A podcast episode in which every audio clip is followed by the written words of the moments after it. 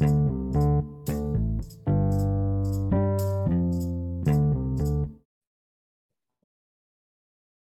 い、それでは始めました。えー、久しぶりにちょっとポッドキャストなんですけど、今日のゲストは、えーまあ、最近ですね、2023年入ってから、あの、まあ、SBA グループに、えー、なったっていうのも、えー、ニュースが出たんですけども、ハッシュアブの、えー、代表やってる平野さん来てもらいました。よろしくお願いします。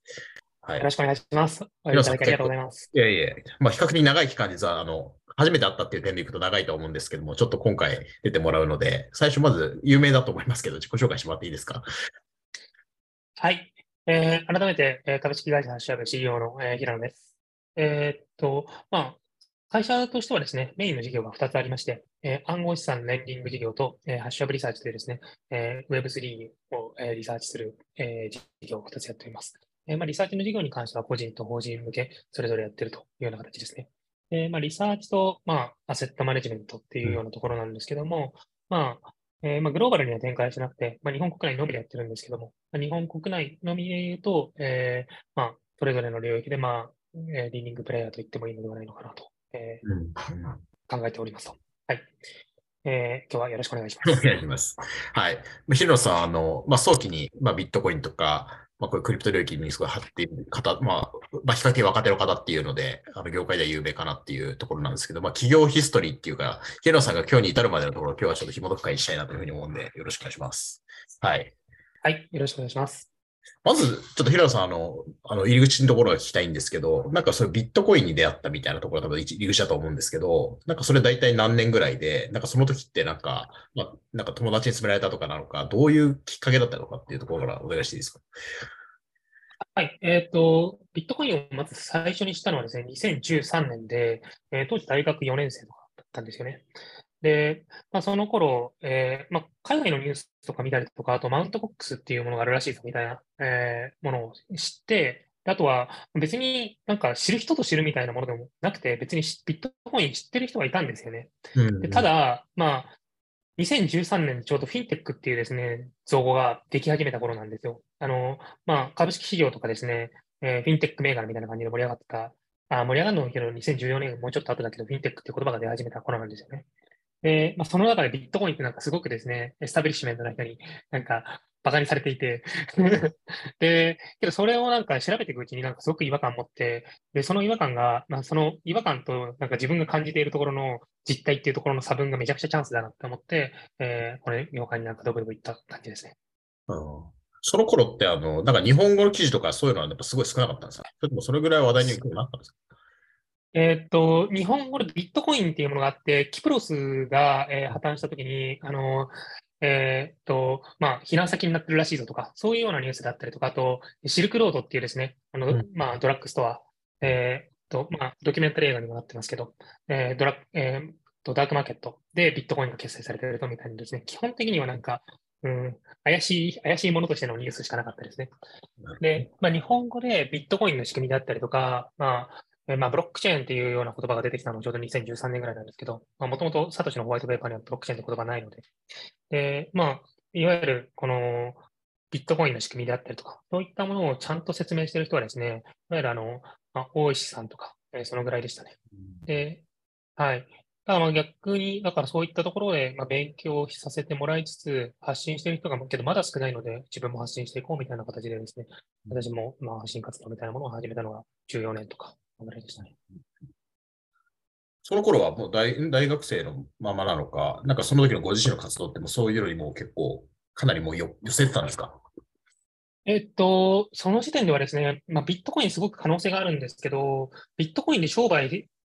するかどうかっていうのはすごく悩ましいなっていうふうに思っていて、私自身はですね、高校3年生ぐらいから別の会社をずっと、えー、っと、起業していて、で、ただビットコインで商売するのがすごく難しいなと。というのも、2013年ぐらいの時点でですね、あの、暗号資産関連の会社で黒字化してる会社って一つもなかったんですよね。うん、えっと、まあ、ウォレット関連だったりとか、あと取引所とかがあったんですけど、基本的に全員赤字垂れ流してた感じです。もう世界のすべての会社がですね。うん、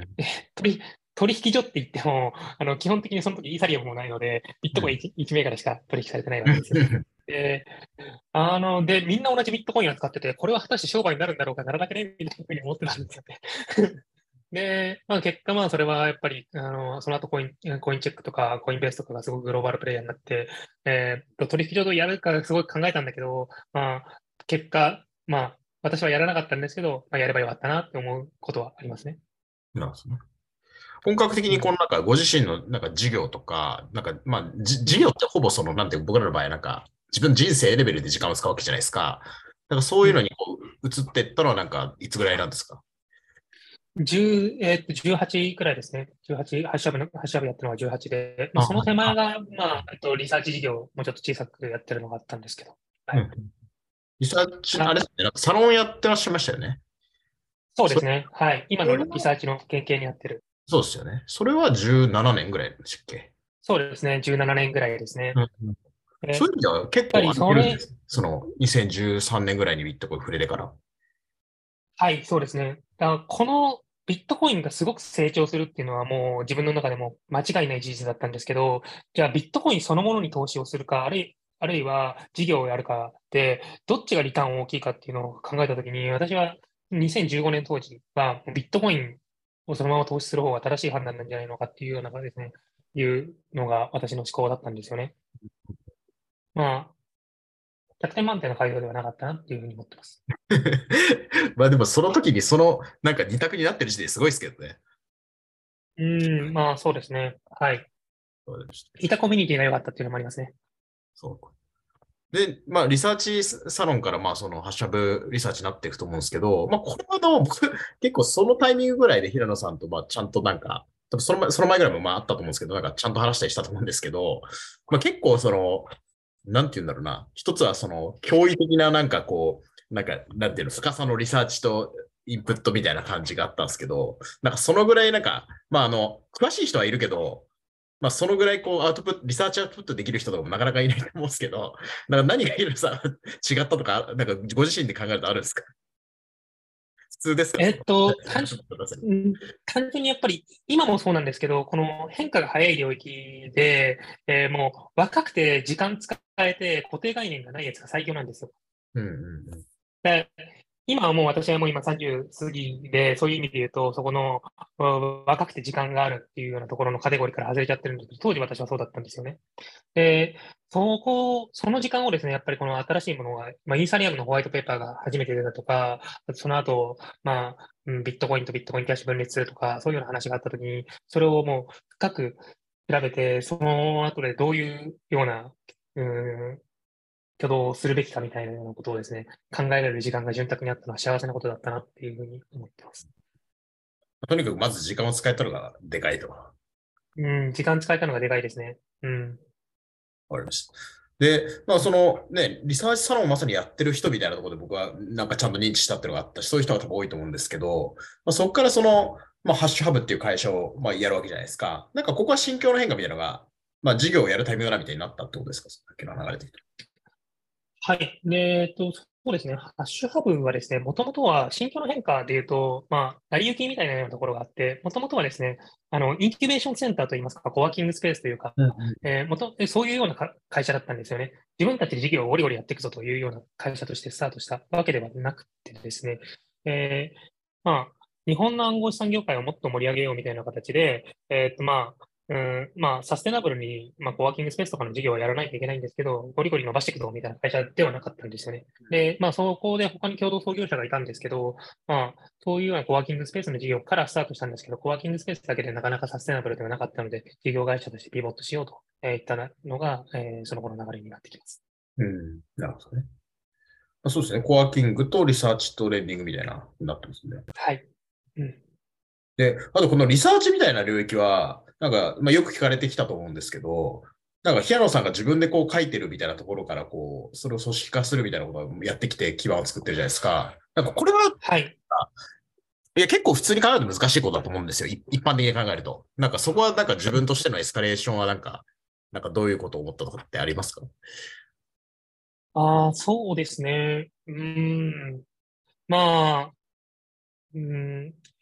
なんか、組織としては確かに難しいことなんですけど、それをかける人をたくさん集めるっていうのが、なんかもう向き合わなきゃいけない課題だなって言って、今も向き合い続けてるんですよね。うん、それはなんか、このリサーチを、もう、まあ、今で言うと会社として、えっと、リサーチ週5本から6本くらい出してるんですけど、リサーチを週5本から6本出してる、出せる人が組織内にいる、イコール暗号資産が大好きな人が組織内にいるっていうのとイコールじゃないですか。その状態を作るっていうのを、作り続けるっていうのが、あの、すごく必要なことだなと思っていて。それは、なんか、がん頑張って向き合ってますっていう感じです。なるほどね。何名ぐらいがそういう、だからリサーチャーみたいな形でいらっしゃるんですか？今、えっと、書ける人で言うと、今よ書い、書いてる人は4名ぐらいですね。はい。まあ、他の業務を兼任したりもしてるんですけど。はいはいはい。でも結構厳選した人たちでやってるってことですね？その、実際にこう、コンテンツを書いてる人たちと。うん、そうですね。あとはまあ、あの、まあ、とはいえやっぱり暗号資産の領域って今もうすごく広くなっちゃってるんで、あの、やっぱりいろんな領域のスペシャリストみたいな感じで、あの、えー、外部の、えー、コントリビューターって呼んでるんですけど、寄稿してもらう人とかも入れながらやってますね。で、えっと、まあ、リサーチはその流れの中でああの、開設前からと思うんですけど、レンディングの方っていつぐらいからスタートですか？何年何月？えっと、2020の末かな。うん、2020の後半だったと思います。もう2年半ぐらいやってますね。なんか僕がこう平野さんを見たときにこう、なんかね、レンディング事業をやっているってこと自体はなんか何にも驚きがないという、まあ多分そういう人は多いまた多いと思っていて、まあ一方でそのレンディングって結構こう、アセットマネジメントの事業でもあるから、なんか、まあ、大変じゃないですか。なんかそれをやろうとか、はい、まあ日本の規制の中でもどうやろうとか、そういうのって、なんかその当時はどういうことを考えて、なんかスタートしたんですか？はい。えっと、まあ、まず、アセットマネジメントの観点で、アセットマネジメントを事業でやるっていうのはですね、とてもとてもとてもとても大変です。でも大変なことしかない。えー、そえー、まあ、それは大変だろうなって思ってるんですけど、その大変さをやってみないとわからないので、なんかもう、めちゃくちゃ深く検討して、えー、最初できたかっていうと、それはもちろん深く検討したんですけど、深く検討しきれてスタートできたかっていうと、それは甘かった部分もありますね。で、ん、その上で、なんでこの領域がチャンスかって思ったのが、えー、まあ、第一に、え、ー、と、まあ、2020年でどって、まあ、どんな年だったかっていうと、あの、 DeFi が初めて花が開いた年なんですよね。で、まあ、暗号資産をたくさんリサーチしていてですね、この DeFi っていうものにかける価値があるなと思ったのが、えー、 HashHub レンディングの原点ですと。で、まあ、基本的にも暗号資産の取引っていうのは、いずれ、今、今まだそうなってないですけど、いずれこの DeFi が全部ですね、あの、中央集権の取引所であったりとかの出来高をいずれリプレイスするで、中央集権の取引所はなくならないんですけど、結局、うんと一番の流動性はこのパブリックブロックチェーン上にある、そういう世界をですね、あの2020年の時点で、え思い浮かべましたし、今もそう思ってます。で、それはなぜかっていうと、えー、まあ、公表している通りですね、ハッシュアブレンディングはですね、その暗号資産の、えー、取り扱いを DeFi 中心でやってます。えー、創業時からずっとそうですね。うん、えなんでこの DeFi がですね、こんな非常に大きい領域になるかっていうと、あの、まあ、我々は、例えば東京証券取引所とかの流動性をみんな証券取引所は使ってるわけですけど、ハッシュハウは今日から東京証券取引所の API つないで取引したいですって言っても誰もつながせてくれないじゃないですか。けど DeFi は別なんですよ。で、そんなところにですね、流動性を誰でも、えー、アクセスして、そこに提供して使えるんだったら、そこの世界の流動性が一番大きくなるはずなんですよ。うん、あるいは、例えば、ビットフライヤーさんとかコインチェックさんの取り次ぎサービスを事業として今日から始めますって言ってもできないですよね。うん、けど DeFi だったらできるんですよ。あの少なくとも技術的には。うん、で、まあ、それが、あのまあ、金融のアーキテクチャの構造としてすごい素晴らしいなと。で、そのでその世界で事業、えー、それを利用して事業をやりたいなって思ってできたのがハッシュアブレンディングですね。そうですね。これの、なんか、ある意味、日本ならではでやっぱり大変、まあ日本ならではって規制の多分世界中の変化の中での大変だと多分たくさんあるとは思うんですけど、なんか、なんか印象的なタイミングとか、なんかそういうのありますか？いくつかの、なんか。そうですね。えー、っと、まあ、現状、この暗号資産のレンディングっていったものは、えー、まあ、明確な規制対象にはなっていなくて、もちろん、えっと、まあ、自主規制団体であったりとかコミュニ、えー、コミュニケーションしているところはしているんですけども、えー、まあ、そういう意味で言うと、まあ、うん、大きく辛いっていうところはですね、まあ、特に今のところはないですね。はい。で、ただ一方で、まあ、例えば、ここから交換業をやろうとか、いうふうになっていくと、我々のこの免許が、暗号資産交換業という免許がない状態で提供ができない、えー、っと機能、けどユーザーにとってはあるべき機能であったりとか、当然やっぱりレンディングしてたら、その中で増えたビットコインを一部イーサリアムにしたいとか、日本円にしたいとか、ニーズって当然あるじゃないですか。うん、そういう機能がですね、提供できないとか、そういうフラストレーションがありますね。なんか、あの、まあ普通、普通にこのハッシュレンディングを拡張するとすると、まあなんかト扱ってるトークンを増やすとか、まあなんかいろんなアプローチがあると思うんですけど、なんかその中でこう、なんか一番なんか大事にしたポイントとかってありますか？その拡張するのか、なんか今のこうサービス提供のメニューを保つのかとか、なんかどういう世界観だとより、なんかこの日本人、日本向けみたいなところも言ってたと思うんで、日本向けでフィットする対策ってありますか、うんうん、はい。まあ、それで言うと、えっ、と、まあ、今、現状フォーカスしているのはですね、まあ、我々として大前提で、まあ、あまりユーザーからするとちょっとつまらない話にもなってしまうんですけども、あの、利便性であったりとか、サービスの新機能より、あの、いかに安全に、いかに、あの、長期で使ってもらえるサービス、いかに長期でちゃんと、えー、この暗号資産のレンディングっていったものができるかっていう体制作りみたいなものをですね、はるかに重視しています。で、それの方がですね、やっぱりすごく構築の難易度がすごく高いことで、え、まあ、今回 SBI グループ入りをしているっていうところですね、その内部統制だったりとか、えー、っと、まあ、あるべきオペレーションフローの見直しだったりとか、えー、そういったところにですね、えっと、まあ、時間を割いていくというような形にもなってきますね。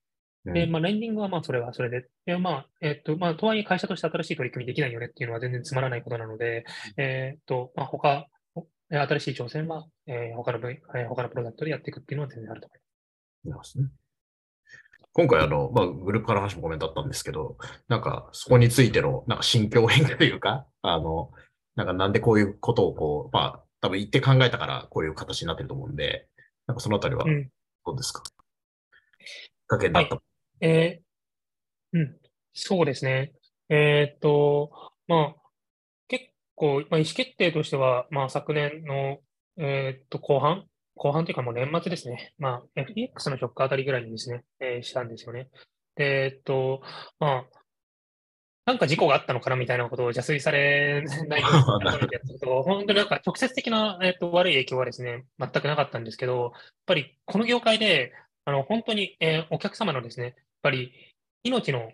次に大事なものだと思っているので、多額な資産、お金っていうのはですね、そういったものをえお借り入りしてユーザーに返していくっていう事業に伴う責任の大きさっていうようなところをですね、考えると、これが、えー、まあ、私が筆頭株主の状態でこれを事業をですね、続ける、独立系でやっていくっていうことがですね、あの、どう考えてもユーザーにとって一番ベストだと思えなかったんですよね。うん、で、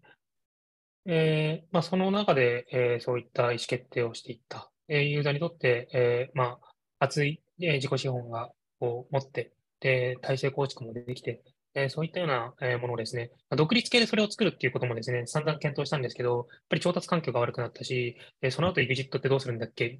?20 億、30億とか調達仮にしたとして、その、その後の EXIT 先は？みたいなようなところを考えるとですね、やっぱりそれはサステナブルじゃないなと。で、まあ今回の意思決定に立っているという話でうん、うん。なるほど。なんかすごい、まあ、あの、非常にまあ、まあ、合理的っていうか、まあ、こういうタイミングとしてはすごいいいタイミングかなと思うんですけど、ちなみになんかこう、いわゆる、いわゆる EXIT みたいな概念で言うと、なんか心境の変化ってあります？そのなんかこの事業を一旦切り離して、あの、とかっていうのはありますか？やっぱりその、まあ、僕的に言うと、その Web3 とかクリプト関係なく、まあ、スタートアップの EXIT 経験を、その、まあ、ヒロさんが、あの、で、あの、結構、まあ、大きなっていうかね、あの、わかりやすい形で実現されたのも一つ、すごい変化かなと思うんですけど。それは、えっと、まあ、個人の人生としてみたいな、そういうような質問ですか、ね、あそういう、そういうのでもいいし、なんか、なんかね、こう、やっぱり一つ、こう、変化を感じるかっていうことを、なんかぜひ聞きたいなって。うん、そうですね。まあ、やっぱり、まあ、まずここまで至れてるっていうのが、まあ、まず、ユーザーと、えー、っと、まあ、従業員の、えー、皆さんのおかげですっていうところで、まあ、そこに対するやっぱり、ちゃんとこれから返すも返していかないとなっていう気持ちがまずあるっていうことと、うん、まあ、あとはそうですね。やっぱり、なんだろう。難しいのは、独立系、独立系で、スタートアップとしてうん、従業員をリテインしたりとか、その中での文化づくりと、やっぱりこのグループの中での、えー、っと、うん、新しい文化づくりっていうのはまた異なる側面があるよなっていうふうに思っていて、まあ、そこのアジャストメントを今している最中。うんまあ、でもなんかありますよね。その特にやっぱりこの領域の事業って、なんか一定の金融企業のグループになる、まあ、余震とか、なんかブランドみたいなことすごい重要だなって思うんで、うん、それはやっぱ感じるとですよね。そうですね。それはもうもちろんですね。で一方でやっぱり、まあ、このクリプトの世界で、やっぱり、まあ、あの、なんだろうな、新しいことどんどん挑戦したいであったりとか、あの、一緒にそれを挑戦する経済的なアップサイドだったりとか、やっぱりそういったものも、やっぱり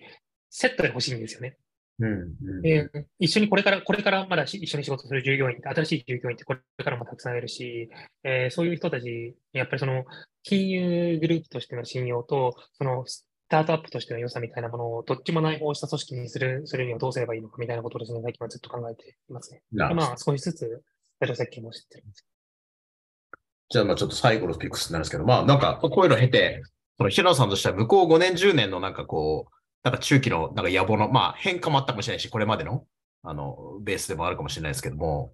あの、まあ一区切りな部分は一定あると思うんですよね。会社って意味では特に。なんかそういう点で、その、なんか自分の野望、いや、野望っていうか、将来、未来感っていうのは、なんかどういうふうに今考えてますか？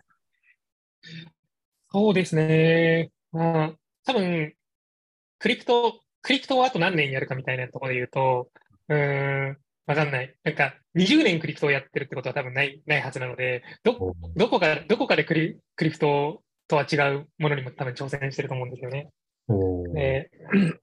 やっぱり人生はやっぱ長いので、やっぱいろんなものをや挑戦するべきだと思うんですよ。で、とはいえやっぱり事業を作るであったりとかってやっぱりもうめちゃくちゃ大変で、正直もうやりたくないなと思うんだけど、多分、多分またやるんですよね。多分結構みんなそうだと思うんですけど、あのー、やっぱり会社を作るっていうのが一番大変だけど、一番なんか人を、なんか、あ少なくとも自分の人生においては、なんか、うん、やっぱり、あのー、自分を一番成長させてくれる何かなので、はい、うん。あのー、まあ、やっぱり、うん、まあ、いろいろ売上面での現実であったりとか、あと、まあ、チームとのコミュニケーションであったりとか、どうやって人についてきてもらえればいいんだろうって内戦する場面もすごい多い多いですし、そういうことはですね、やっぱりどこかでけどまたやんないといけないなっていう、それは何やるんだろうなっていう、けど絶対やんないといけないな、どうしようみたいな感じです。クリプト20年やるかって言ったけど、そのなんかあれですよね、多分クリプトどっぷり100クリプトみたいな授業ばっかりでっていうのは多分、まあ一旦どっかで掴むみたいなイメージのコメントなんですかああ、そうですね。そうですね。そうですね。うん。まあ、もちろんなんか何かに、何か普通に他の授業をやってて、あそこに NFT 組み込めたらいいねみたいな、いうように多分もうなってるんですよね。うん、5年、せいぜい5年もしたら、もう普通に今、なんかの SARS を使うであったりとか、と同じように、まあ、これに NFT 使えたらいいかもねとか、うんと、なんかの、えっ、と、フィンテックのサービスを使うのと同じくらいの感覚で、これに DeFi のあのプロトコル、 DeFi のプロトコルっていうような、 DeFi のプロトコルがなんか使われた、なんかいい感じにもう、なんか抽象化された、えー、フィンテック系の SaaS があったりとか、そういう世界になってるはずなんで、まあ、そういうの恩恵を受けながら、まあ、違う事業やってるかもしれない。なるほど。あと、最後なんかまあ、この領域で起業してる人もいると思うんで、なんか平野さんが今、なんか新しいな、まあ、この数年って意味での新しい波だと感じてる分野とかがあったら、ぜひちょっと最後教えてもらえませんこういう、例えば起業したらいいとか、まあまあ、今から起業じゃなくても、このテーマがやっぱりこの1年ぐらいずっと盛り上がりそうだなとか、この、こう、環境が、まあまだ、今2023年4月で、少しずつ戻ってきそうな状況になってきてますけど、まだまだ全体感はまあ冬の状態でやる前提だ。なんかこういう領域いいんじゃない。あ結構それで言うと、あんまり特定の分野回答しづらいなって思ってて、う。ん、なんか結構ね、なんか、どの分野やっても成功することって多分あの、できると思います。で、逆にこの分野だけがもうめちゃくちゃ成功してるみたいな分野っていうのはなんかもうそんなにない気がしていて、とはいえなんかどの分野にも花があるよどの分野にもなんかちゃんとチャンスがあるよなっていうふうに思は思います。だうん。あとはなんか、うんと、まあ、クリプトならグローバルで勝負だみたいなところも結構ポジショントークだなと思っていて、ポジショントークする価値が、ポジショントークするべきポジションを持ってる人はどんどんポジショントークすればいいと思うんですけど、この分野が伸びるとか、そういうのはもう全部ポジショントークなので、なんかもうフラットに考えて、あの、あの、まあ、クリクリプトっていう大きい世界で、大きい分野でなんかポイントを見つけて頑張ればいいんじゃないですかね、思うんですよね。あの、 DeFi とかもですね、本当にマスアダプションするのに、多分あと、うん、5年、10年かかると思うんですよね。で、5年、5年10年の中で、ディファイの中で、今例えばディファイオプションいいよねみたいなような人があるけど、そんなん別に入れ替わるんで、もう、はや、流行りでしかないんで、なんか、数年の。なんか、うん、その中でいいもの、なんか取り組めるものを見つけて、あとはいいと思ったものをもうダメかもしれないんで、そういうのはさっと、ダメだと思ったらさっと捨てて、なんかもう粘り強くやるのがいいんじゃないかなって思います。え、あとじゃあちょっと最後、あの、具体的なあれだったんで、なんか平野さんが、やっぱりこう、今振り返っても、そういうなんかこのビットコインとクリプトに、やっぱりなんか張り続けられたなんか、源泉ってなんか何だったんだと思いますか？えー、源泉なんだろうな面白い質問ですね。うん。まあなんでね、やっぱりこの領域で、まあ起業し、まあ、これやっぱいい質問と思ってるんですよ。そのいろんな経営者とか企業家とか、うち海外も投資始めて、なんで起業したんですかみたいなことをやっぱりちゃんと聞くとかはめっちゃいいなと思って、まあ、なんかこの辺を張り続けてるポイントを聞きたいなと思いました。3つあると思っていて、状況変わってるかもしれないですけど、今までの10年はこうだったっていうか、回答で3つあると思っていて、1つはまず知的好奇心がもうめちゃくちゃ満たされる世界。まあ、イーサリアムとかが出てきたのが2015年で、でその後なんかビットコイン分裂するらしいぞっていうのがあったりとか、なんか まあ、いろんなイベントがもう、な DeFi っていう新しいものが出てきた NFT なんか、なんかこんな流行ると思わなかったし、みたいな、そんなのがなんかもうどんどん出てきて、もうひたすら知的好奇心が満たされる。で、二つ目が、かつ、うんと、まあ、経済的チャンスであったりとか、アップサイドが大きすぎる。うん、で、うん、やっぱりそれが、まあ、お金に直結するテクノロジーみたいなところで、あの、まあ、事業としてもすごくチャンスがあるし、うんと、まあ、なんだろうな、それはやっぱり、まあ、もともとやっぱり、あの、まあ、私も株式投資とか高校生ぐらいの時からやってて、すごくそういった金融市場だったりとか、それがすごく好きだったので、そういったところがすごくマッチしたっていうのはあります。で、三つ目が、今は全然もうそんなことないんですけど、やはり、今も、今のクリプト業界、あ頭いい人もめちゃくちゃいるなって思っていて、優秀な人がめちゃくちゃいる。で、ちょっと昔いる、昔いる人も頭良かったんですけど、なんか、えー、昔いる人あ、なんか頭の良さの種類が違うんですよね。なんかストリートスマートみたいな人が多くて、うんでまあ、そういう意味で言うと、うん、競争が緩かったなって思ってて、あの競争が緩かったんで、あの、なんかすごく、まあ、経済的チャンスがあるっていうのと、どんどん同じになっちゃいますけど、だからこそなんか、うん、あり続けるのにコスパが良かったっていうのがあります。なるほどね。まあ、それなんかスタートアップシーンもなんかどんどんレベルが上がってっていうのは、なんか近しい話ですね。はい。うんうん。そうですね。スタートアップシーンも本当に、あの、頭いい人どんどん増えてますもんね。いや、もうめちゃめちゃくちゃ増えてます。経歴キラキラみたいな。どんどん入ってきてます。はい、それでは、まあ、ちょっと今回、あの、平野さん来てもらって、あの、お話、あの、聞かせていただいて、まあ、ちょっと節目だったのもあって、ぜひ、このタイミングぐらいで撮らせてもらえないかっていう感じだったんで、なんかね、また、あの、ちょっとこういう、あの、まあ、新しいテーマとかをまた、なんか模索、僕ら模索したいと思ってるんで、いろいろ議論させてもらえたら嬉しいなというふうに思ってます。はい。こちらこそ、よろしくお願いします。はい、ありがとうございました。はい、ありがとうございました。